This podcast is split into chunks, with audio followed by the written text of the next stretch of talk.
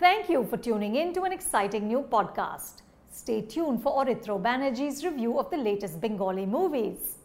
Hello welcome to film companion local আমি অরিত্র আর এখন আমরা রিভিউ করব Kolkata Chalantika written and directed by Pavel starring Sourav Das Kiran Dutta Kharaj Mukherjee Anirban Chakraborty Isha Saha Aparajita Auddy and many others in the lead role এবার এই সিনেমার গল্প হচ্ছে যে আমাদের পোস্তাতে যে ফ্লাইওভার কোল্যাপস করেছিল, সেটাতে বিভিন্ন যে স্টার্টার লোকেরা আছে, সেটা বিভিন্ন ইকোনমিক স্টার্টার বিভিন্ন সোশ্যাল স্টার্টার লোকেরা, তাদের লাইফটা কীভাবে এই ব্রিজ কোল্যাপসের জন্য এফেক্ট হয়েছে, সেটাই এই সিনেমাটা দেখাবার চেষ্টা করছে আমাদেরকে।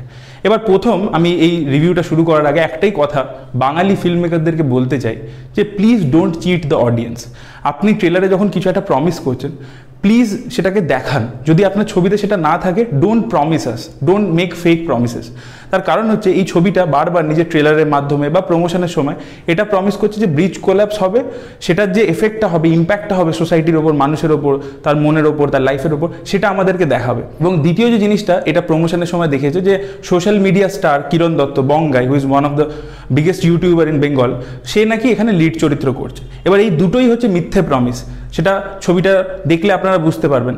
তো এবং এগুলো নেগেটিভ পয়েন্ট আমি আলোচনা করব যে এগুলো নিয়ে কেন প্রবলেম হয়েছে। তো এই ফেক প্রমিসেসগুলো কিন্তু ঠিক নয় দর্শকদের কাছে।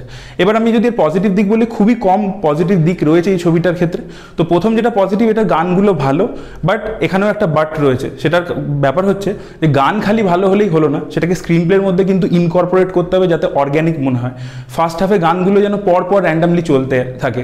কোনো মানে গল্পটাকে এগিয়ে নিয়েও যাচ্ছে না, এবং র্যান্ডাম কোথাও থেকে পপ আপ করে যাচ্ছে। মানে কোনো সিচুয়েশন ক্রিয়েট করে সেখান থেকে গানটা শুরু হচ্ছে না র্যান্ডামলি ক্রিয়েট হয়ে যাচ্ছে। আর দ্বিতীয় যে পজিটিভ জিনিসটা এই সিনেমার মধ্যে সেটা হচ্ছে কিছু জনের পারফরমেন্স তাও খুবই কম, হাতে গোনা যায়। সৌরভ দাস, তার পারফরমেন্স বেশ ভালো, তার লুকটাও বেশ ইন্টারেস্টিং দেওয়া হয়েছে এবং তার কাজ বেশ ভালো।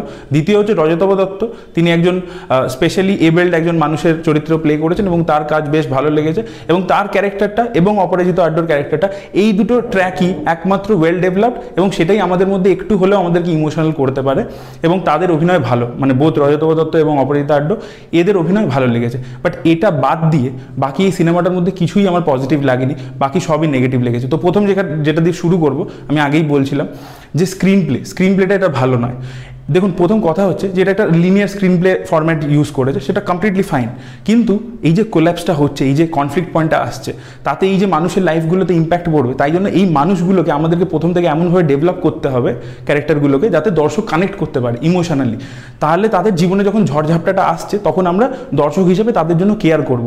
কিন্তু এখানে যেহেতু এত বেশি চরিত্র তৈরি করা হয়েছে, এতগুলো ট্র্যাক্স তৈরি করা হয়েছে, যে কোনো ট্র্যাককেই মানে ভালোভাবে ডেভেলপ করতে পারিনি বেক করতে পারিনি।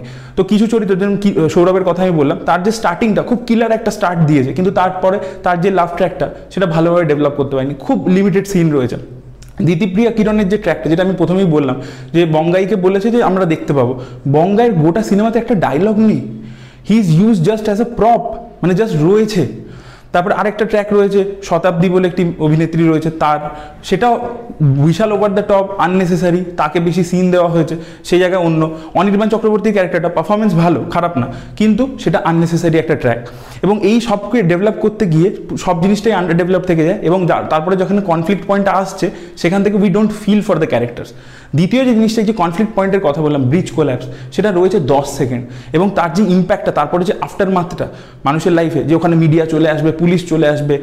একটা কেয়স সৃষ্টি হবে, সেটা দেখায়নি সিনেমাটা। এবং তাই জন্য তার যে ইম্প্যাক্টটা সেটা আমাদের উপর পড়ছে। না আমরা জাস্ট একটা সিনে দেখতে পাই ব্রিজটা ভেঙে পড়েছে এবং তারপরে বাকি সব কিছু আমাদেরকে ডায়লগসের মাধ্যমে কনভে করছে। এবং সিনেমাটার কোনো মানে পারফেক্ট ক্লাইম্যাক্সও নেই, যেখানে যেটা আমাদেরকে হিট করবে ইমোশনালি যে এখান থেকে কীভাবে কলকাতা আবার ঘুরে দাঁড়াচ্ছে, সেটা কিন্তু ভালোভাবে ডিরেক্টর দেখাতে পারেনি। এবং সিনেমার রানিং লেন্থ প্রচণ্ড শর্ট এক ঘণ্টা চল্লিশ মিনিট। এর মধ্যে এত কিছু কীভাবে প্যাক করা যেতে পারে?